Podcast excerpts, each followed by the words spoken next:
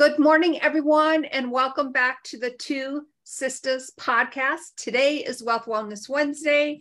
And as you can see, we only have one sister today. So we're sending good, healthy vibes to Carol Sue. She's unable to be with us today. And, you know, obviously today is Wealth Wellness Wednesday, and we're going to chat about that in just a moment. But first of all, I want to welcome to the Two Sisters podcast Fred Rutman. Welcome, Fred. I'm so excited to have you on the podcast today.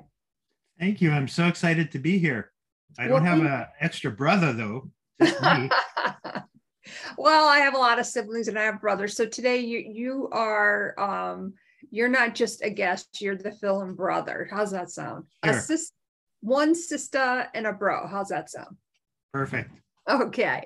So um, I just want to backtrack a little bit. And before I forget to mention, obviously, Wealth Wellness Wednesday, um, one of Carol Sue's favorite days, of course. And of course, she explains it a lot better than I do. But it's really about the spirit of giving in such a way to create that ripple effect. It's not about the amount of money, it's by sharing the wealth.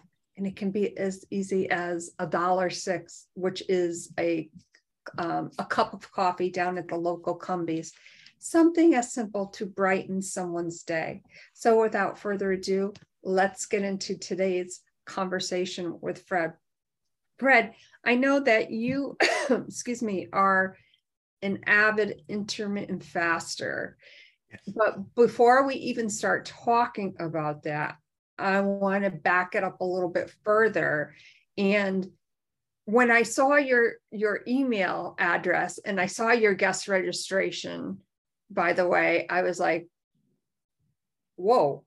So first of all, just enlighten our guests if if you would and tell us where you came up. Obviously, I know that, but why you came up with that email address. And it all stems back to when your story first started. Okay, so maybe we should share my email address if people want to get a hold of me. Yes. So it's repeatedly dot dead dot fred at gmail.com. And it's a nickname given to me by my friend Deanna um, because this is actually what happened to me.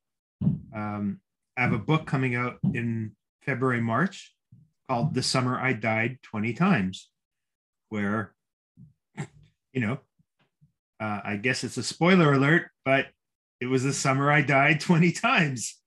So oh I was gosh. clinically dead 20 times. Um, so trying to put a, you know, a more positive, lighthearted spin on an, uh, a period that was very dark. Um, that's uh, that's how she came up with it, and I decided to run with it. And you know what? I, I think that first of all, uh, obviously we are very sorry to hear that but out of such a tragic event you're turning it into something positive which is monumental. And although it has the name of course certainly has i don't want to say comic kind of connotation but it has a light-hearted a light-heartedness about mm-hmm putting a spin on it, not not dwelling in it, but say, all right, you know, here it is. This happened. Yes, I died 20 times, but here I am today. And that is what I find just so mind blowing about your story. So tell us about the summer, that particular summer. So I was teaching in a business college and I was marking economics papers, uh, which, if anybody's ever read an economics paper, that they can feel like you're dying just through that. Um, and I found myself waking up, um, which isn't the perfect term for it, and I was exhausted and I was tired and I was confused. I was at my desk. Like who who falls asleep at their desk? And mm. that was the first time I know in hindsight that I died. And um, and then was fighting to come back to life. And um, it just went downhill from there. Um, I kept having these episodes, and they progressed uh, to even when I was mobile. Like I could be walking down the street, and I'd have one of these events, which I eventually dubbed brain quakes, because you'd have just like this huge rumbling in your head. Um, I don't know if you've ever seen the Bugs Bunny Roadrunner hour, and Wile E. Coyote takes the earthquake pills. He's just, um, and that's what it felt like for like a short period of time. And then, if you've ever seen fighter pilots trying to fight off G force when they're doing those high speed turns, and their vision narrows and it goes then just to black, and that's what happened to me, and I would collapse, and I would hit my head on you know, curbs, roadways, manhole covers, whatever was the hardest thing I could possibly hit my head on, I managed to find it. Mm. So, um, a lot of concussions, and as it turns out, um, my heart was actually stopping, so I was getting no oxygen to my brain. So that's a really nasty combination mm. uh, for you know brain health, overall health, being alive. Yes, it is. Hmm. I certainly, you know, with my son's story, have um, unfortunately some, uh, you know, I certainly can relate to that. So I, I feel what you're saying on so many different levels. Mm-hmm. Um, when when you came out of it, in other words, you saw a pattern, obviously, you're falling you know you you hit your head several times concussions were you ever diagnosed as far as your heart goes were, were you ever diagnosed with let's say oh my gosh you know you have this kind of an ailment or what could they relate that why that was happening to you? It took them quite a while um, and you run into this in the medical system uh, probably any system. Uh, so I'm certainly not bashing the medical system because I kind of need them and I don't want to piss them off. Um, but there was a lot of cognitive bias and ego, and it seems like they were trying to fit me into a narrative. They had decided what was wrong with me, and they were going to figure out how to put my symptoms and my tests to match that narrative.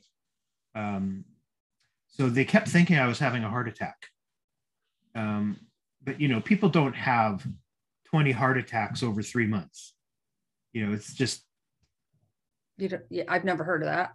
Yeah, people don't have recurring heart attacks. You might have a couple in a short period, and then it's fatal. Um, but then you also show that there's these enzymes that are released when you have a heart attack. Um, and I don't remember their name right off the top, but there's two of them and they just weren't showing up in my in my blood work. So obviously I wasn't having a heart attack, and but nobody put two and two together to say, okay, maybe we should be looking for something else. And so this kept going on and going on, and I kept getting more beat up and more beat up. And um, then I eventually ended up in a hospital where just by fluke, they put something on me called a Holter monitor which monitors you continuously for 48, 72 hours or something. And it's much more in depth than uh, the telemetry monitors that they put on you uh, when you're in the hospital and you have those little packs and the nursing station knows you know where you are and if you've been naughty or nice and all that stuff um, and it was serious enough that they wanted to test me but then they tried to kick me out of the hospital. So we know you're passing out. We know you're hitting your head. We know this is very dangerous. Um, so go home. Like so many things just didn't make sense. So, but I didn't go home. And shortly after they hooked me up, I had a number more episodes. and thankfully it was picked up on this device. And um, so that was on Friday morning, I believe. And I gave them the device back on Monday, and they had nobody to read it on, until Tuesday afternoon because of budget cuts. And that's when they found out that my heart was actually stopping. And I've got a condition, condition called full heart block. And I shouldn't have this. This happens to men in their 70s, not in their mid 40s. So basically, what it is, is there are electrical nodes in your heart that send signals that tell your atria and ventricles to pump, and that pumps your blood. This electrical system on me was dying, and it stopped telling my heart to pump. So no pump, no blood, no oxygen. No oxygen. Yeah. No breathing. You're kind of dead. And that's called bald, as in B A L D, bald heart block. No, I'm bald. Oh. It's called full, F U L L. Full. I don't enunciate as well as I used to.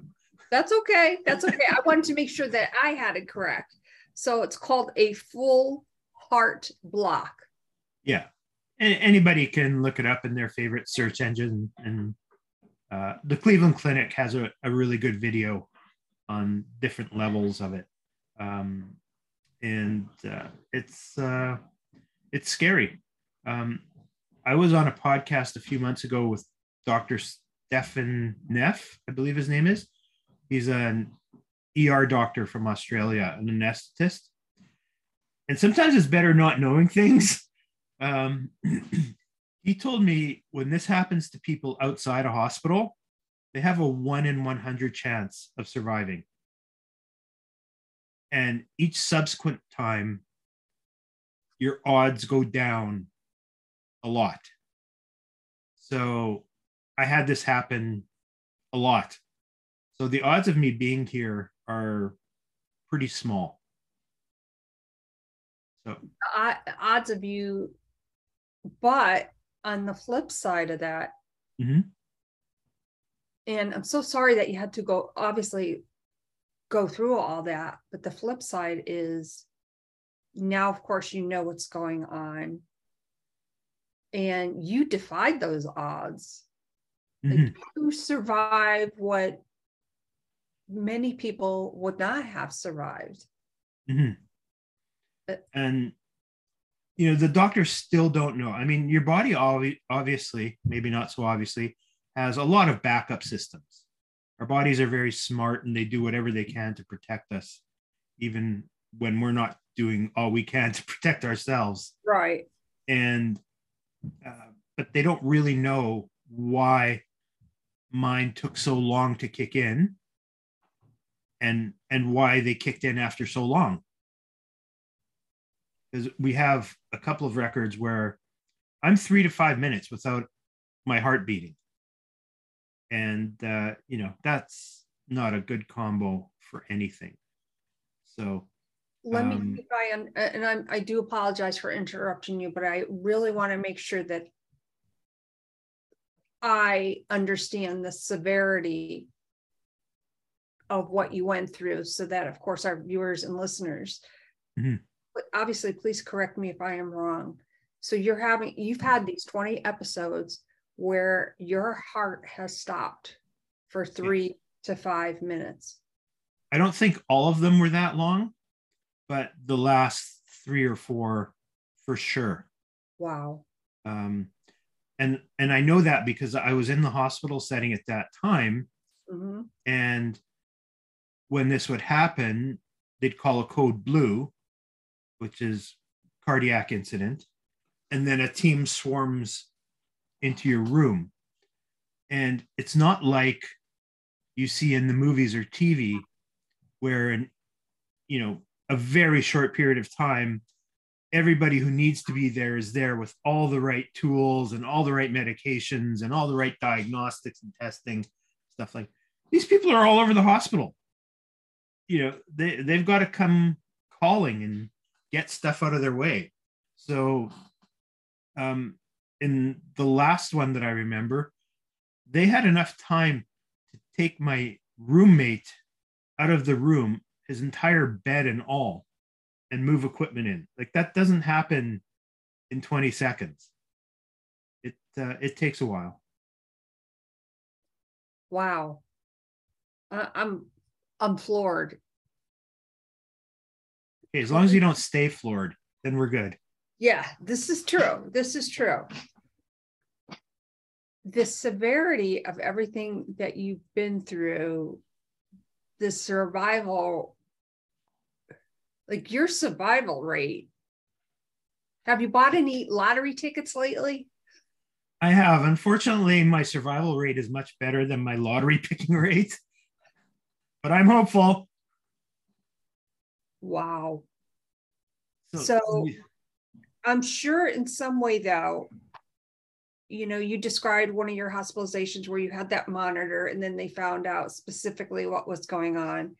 So now you have a a diagnosis did that give you any sort of, i don't want to say comfort but it did it give you like a, a sort of comfort where you're like okay this is pretty serious shit but at least i know exactly what i have and what is going on i think it did but to be honest my brains were so scrambled at that point that i really didn't understand that i was dying and how serious um, my situation was.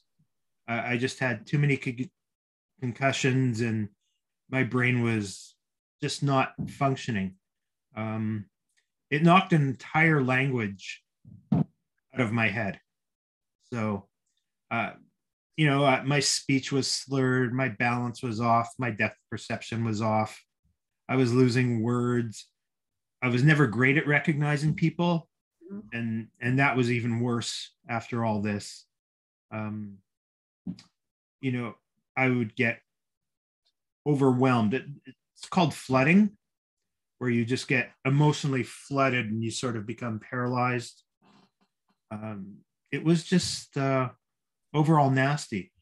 But the crazy thing about this is the doctors knew this was happening and never one cognitive test, never a head MRI, X ray, CT scan, visit by a neurologist. They just concentrated on the heart issue. And then, okay, we fixed you. We gave you a pacemaker.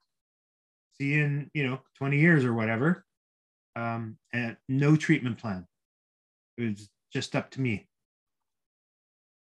Wow. So you would mention that you couldn't get the language out of your head. So I'll rephrase it. I had a not a language knocked out of my head. Language knocked out of your head. Yeah. What? And and you refer to that as flooding?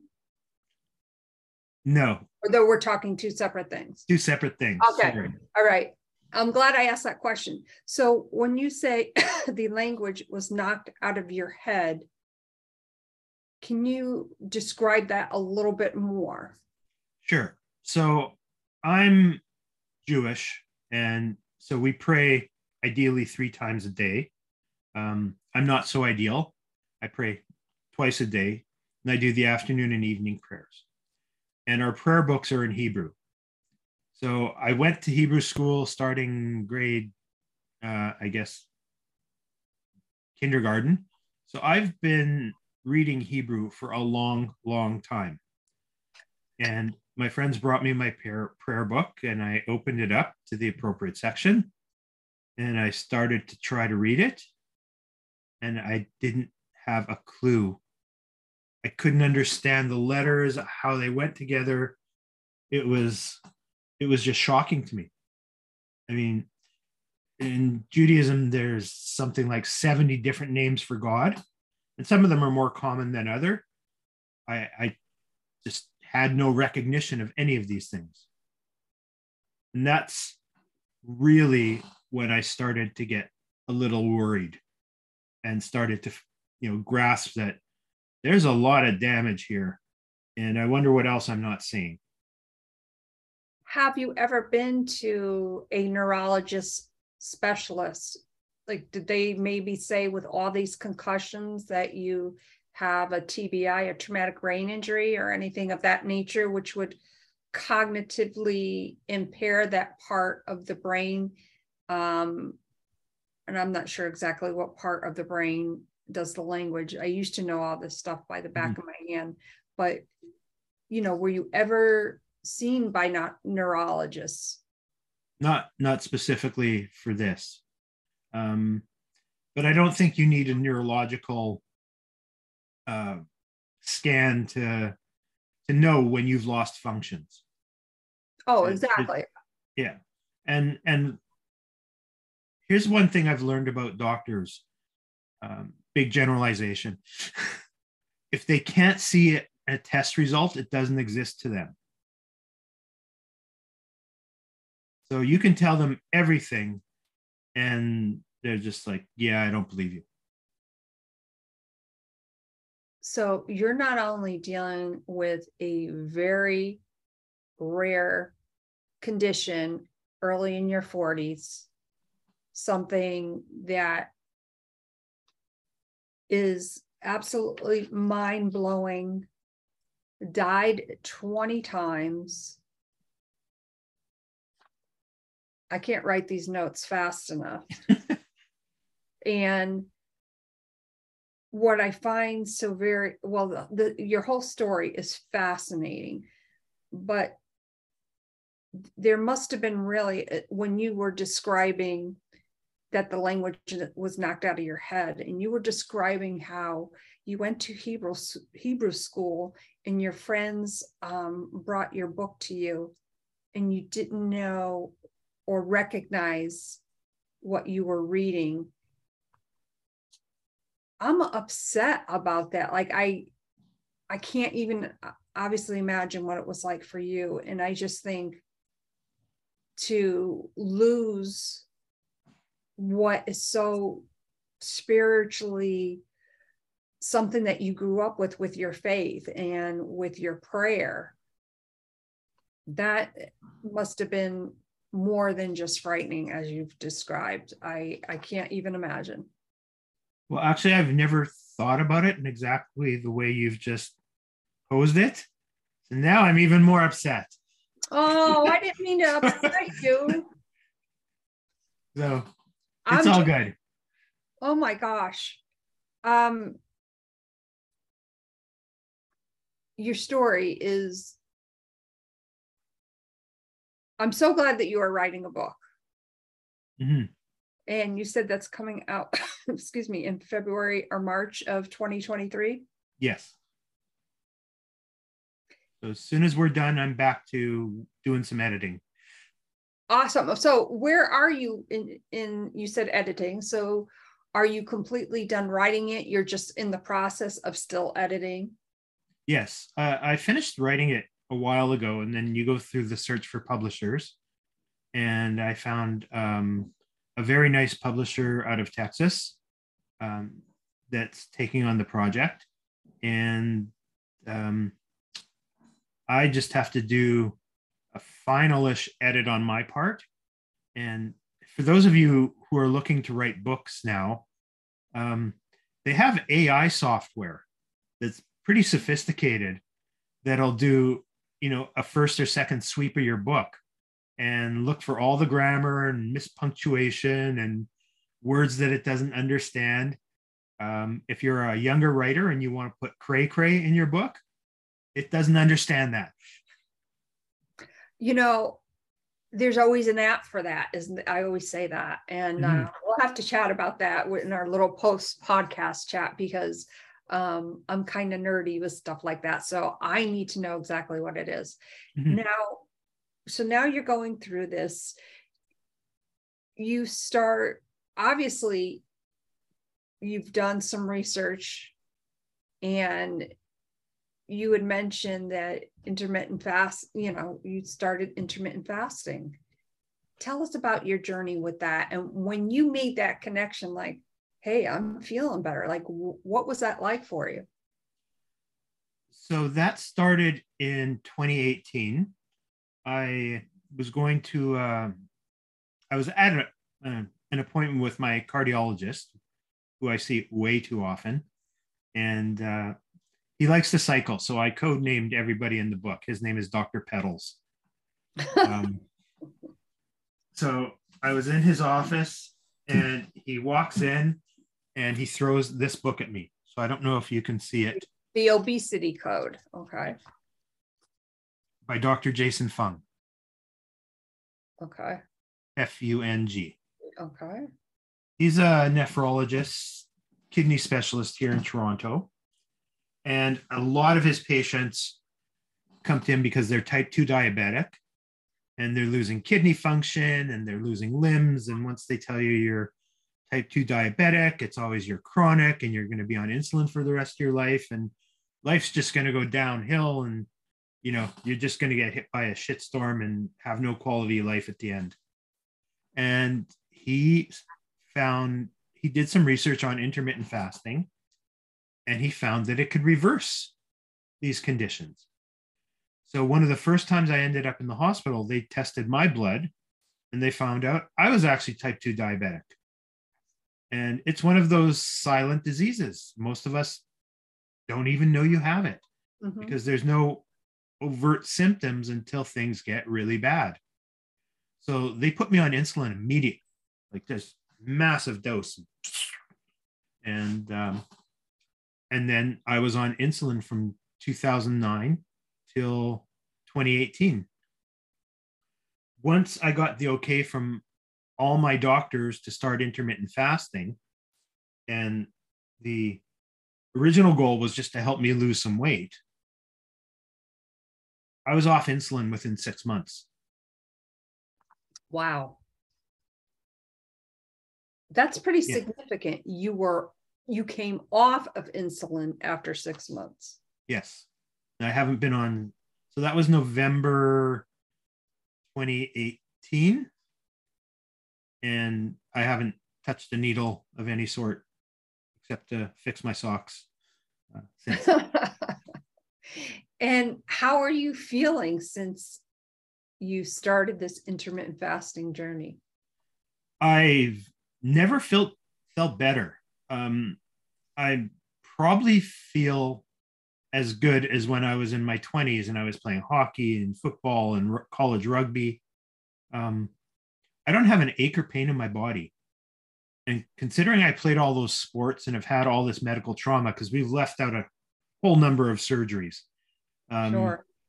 And, you know, at one point I was 340 pounds. I mean, I'm only five foot seven. So for you know that was a lot of abuse on my body and i thought all my aches and pains were just because i've played all these contact sports and was very heavy mm-hmm. within about three months of me starting intermittent fasting everything was going away i i used to have trouble getting out of bed in the morning like physically because every joint in my body would ache i have nothing now not an ache not a pain my asthma went away, my sleep apnea went away, my migraines went away. And it's not just me with this type of story. Um, I was a moderator in the Delay Don't Deny uh, Facebook group based on the book Delay Don't Deny by Gin Stephens. And there was 335,000 people in that group. Uh, I think about 96% of them are female or however they identify. Um, but uh, we'd hear stories like this across the board. Women would tell us their, gotta be careful here. I always mess up this word. Their cesarean scars. I, mm-hmm. my first inclination is to say circumcision. That's wrong operation. Yeah, wrong operation, Fred. so, but women are saying cesarean scars they've had for you know 30 years are starting to fade and other scars are starting to fade and my scars have started to fade i i have a lot less scarring than people i know who had similar surgeries at the same time that's because intermittent fasting initiates an advanced process called autophagy And like I said, our bodies are smart. So it knows it makes mistakes and it makes mistakes with proteins. And protein strands get folded up in the body and just get stored in our cells. And when they do that, it's like getting, you know, your pipes clogged in the house and your cells don't run properly in general. Autophagy hunts down these folded over proteins and eats them up and repurposes them and cleans out your cells. When you intermittent fast, it speeds up that process. It's like going from driving in a school zone to you know being able to drive on the freeway. And that's what's happening with these scars getting removed because they're collagen and which are really proteins. And uh, when your autophagy is ramped up, it's just clearing out everything, and it's just amazing. Wow. Um, you are obviously very knowledge, knowledgeable about number one what you've been through, how you went through the process of you know finding out about intermittent fasting through that book that you mentioned you know through the uh, facebook group when people hear about your story and you mentioned that you've been on other podcasts what is one thing you think that they take away from that? I think a lot of people aren't sure if i'm serious or not. Like they don't know if this is fiction or is this is real because it is so out there. Even when i'd go back into the hospital for subsequent issues a lot of the doctors don't believe me. They you know and they won't read your charts. I don't know the purpose of them you know taking all these notes and creating these charts when they just won't read the charts. And they waste so much time asking you the same questions over and over again. Um, people i'm hoping are, are inspired by my story uh, how i haven't given up and uh, i'm trying to use what's happened to me to change other people's lives for the better, particularly with sharing the intermittent fasting. Mm-hmm. Um, as my fasting mentor, Gin Stephens says, it's the health plan with a side benefit of weight loss. Oh, I love that health plan with the side benefit of weight weight loss. Mm-hmm. You know, it's not a diet. You know, we, nobody tells you what to eat. When you fast for a while, and I'm talking about like calendar while, not like a 12 hour fast or a 14 hour fast, your body systems just, uh, what's the right word? Um, they reset and your hormones come more into balance and you can get more in touch with your natural hunger signals and satiety signals and your brain fog clears up and all sorts of things like that. And it's just, you don't realize how crappy you felt mm-hmm. and, and how impaired your body was until you have something to compare it to. And then you're like, wow, this is what living is supposed to be like. That's amazing. And when, when you said that, like your eyes just went, like mm-hmm. I felt the depth of what you were sa- saying. So thank you for sharing that. Mm-hmm. Now I know that you are coaching in the coaching process. You coaches, you know, anywhere from 18 years old, I believe it was, to, you know, all the way up to, you know, someone in their 80s, I believe your bio said. Mm-hmm. What has been, and that's fascinating. Like, and as you said, you're using your story to inspire others, and but also sharing the benefits that you received just from internet intermittent fasting. Mm-hmm. Um, sorry, I zoned out for a second there. That's What's okay. question. so, you know, you're coaching, and mm-hmm. I wonder, you know, when you're coaching someone, they hear your story.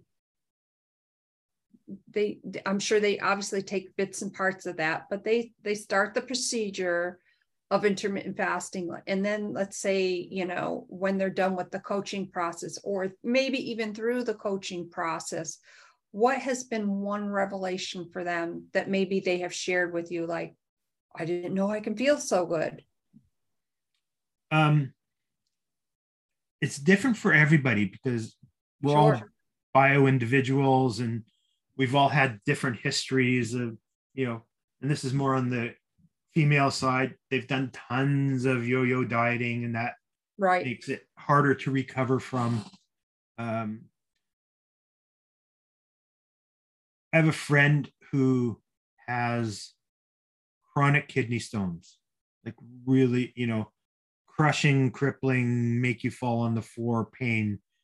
And uh, he's lost probably 25 pounds. And while they haven't gotten rid of all the kidney stones, their frequency and the size of them has certainly gone down. So, you know, maybe in a couple of years it'll progress even further. Um, I just had a, an experience with a friend who had some serious neuropathy in his feet. And I got him fasting just before the pandemic. And I saw him last weekend and I I was surprised to see him out because I know how hard it was for him to walk. And I said, I'm sort of disappointed that fasting hasn't done more to heal your neuropathy because I know it has for me. He says, Well, you don't know that it hasn't. You don't know what my pain levels are. I mean, every year it would get worse and worse and worse. And since I've been fasting, it's sort of plateaued and stepped back a bit. So, yeah, they still hurt, but not nearly what they did, you know, roughly three years ago. And, you know, that made me astounded and very happy at the same time. I I I bet that it di- did because now, you know, you're seeing, you're sharing your knowledge and your expertise of what you went through, sharing it with others in such a way that they take action in their lives, and their lives are changing. Mhm. Yeah, Like, very that- satisfying.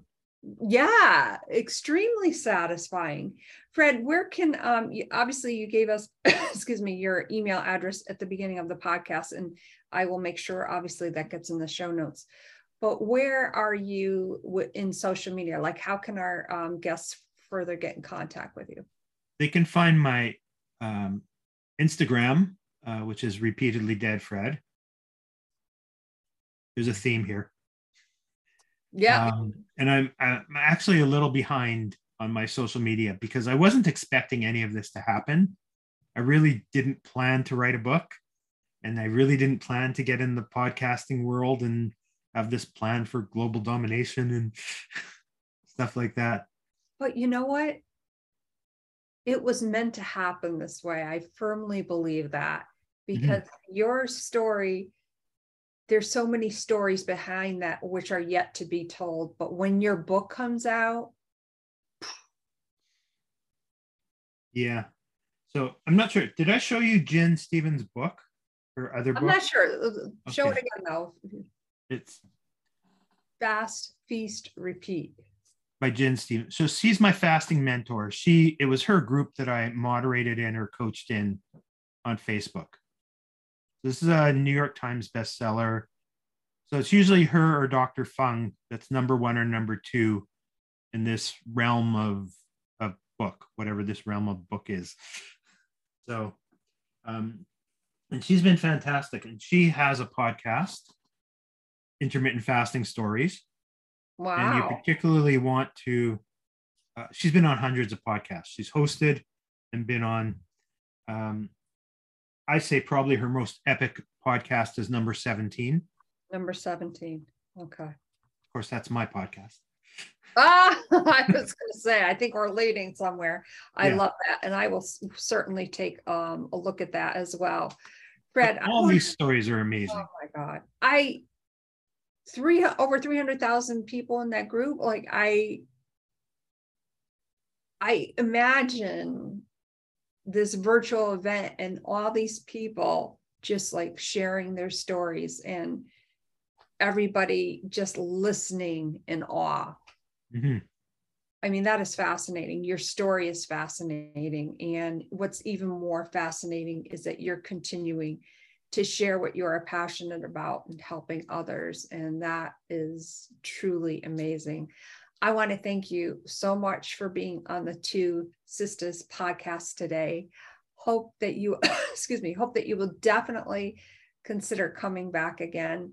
And I'm sorry that you weren't able to meet Carol Sue at this time. So, you know, we need to make sure that, you know, she'll be on the next time and we send her all wellness and good wishes. Um, thank you, Fred. It's this has been an amazing conversation.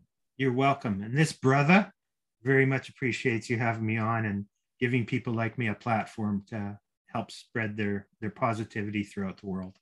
It has been our honor and privilege. Thank you so much. Well, folks, this has been another great podcast. And this is one of those podcasts, of course, that I will definitely listen to again. Fred's story, it's still evolving, yet he was somewhere, he's here today and is inspiring others. And I just think that that is absolutely fascinating. My name is Janice, AKA Wellness Diva 5.0, and Carol Sue, AKA Naughty Boss. And we hope to see you again real soon. Thank you again, Fred. And My remember, pleasure. if you have a story to share, let us know. Go to our website, www.twosistas.online. Thank you so much, everyone. And we'll see you again real soon. Bye for now.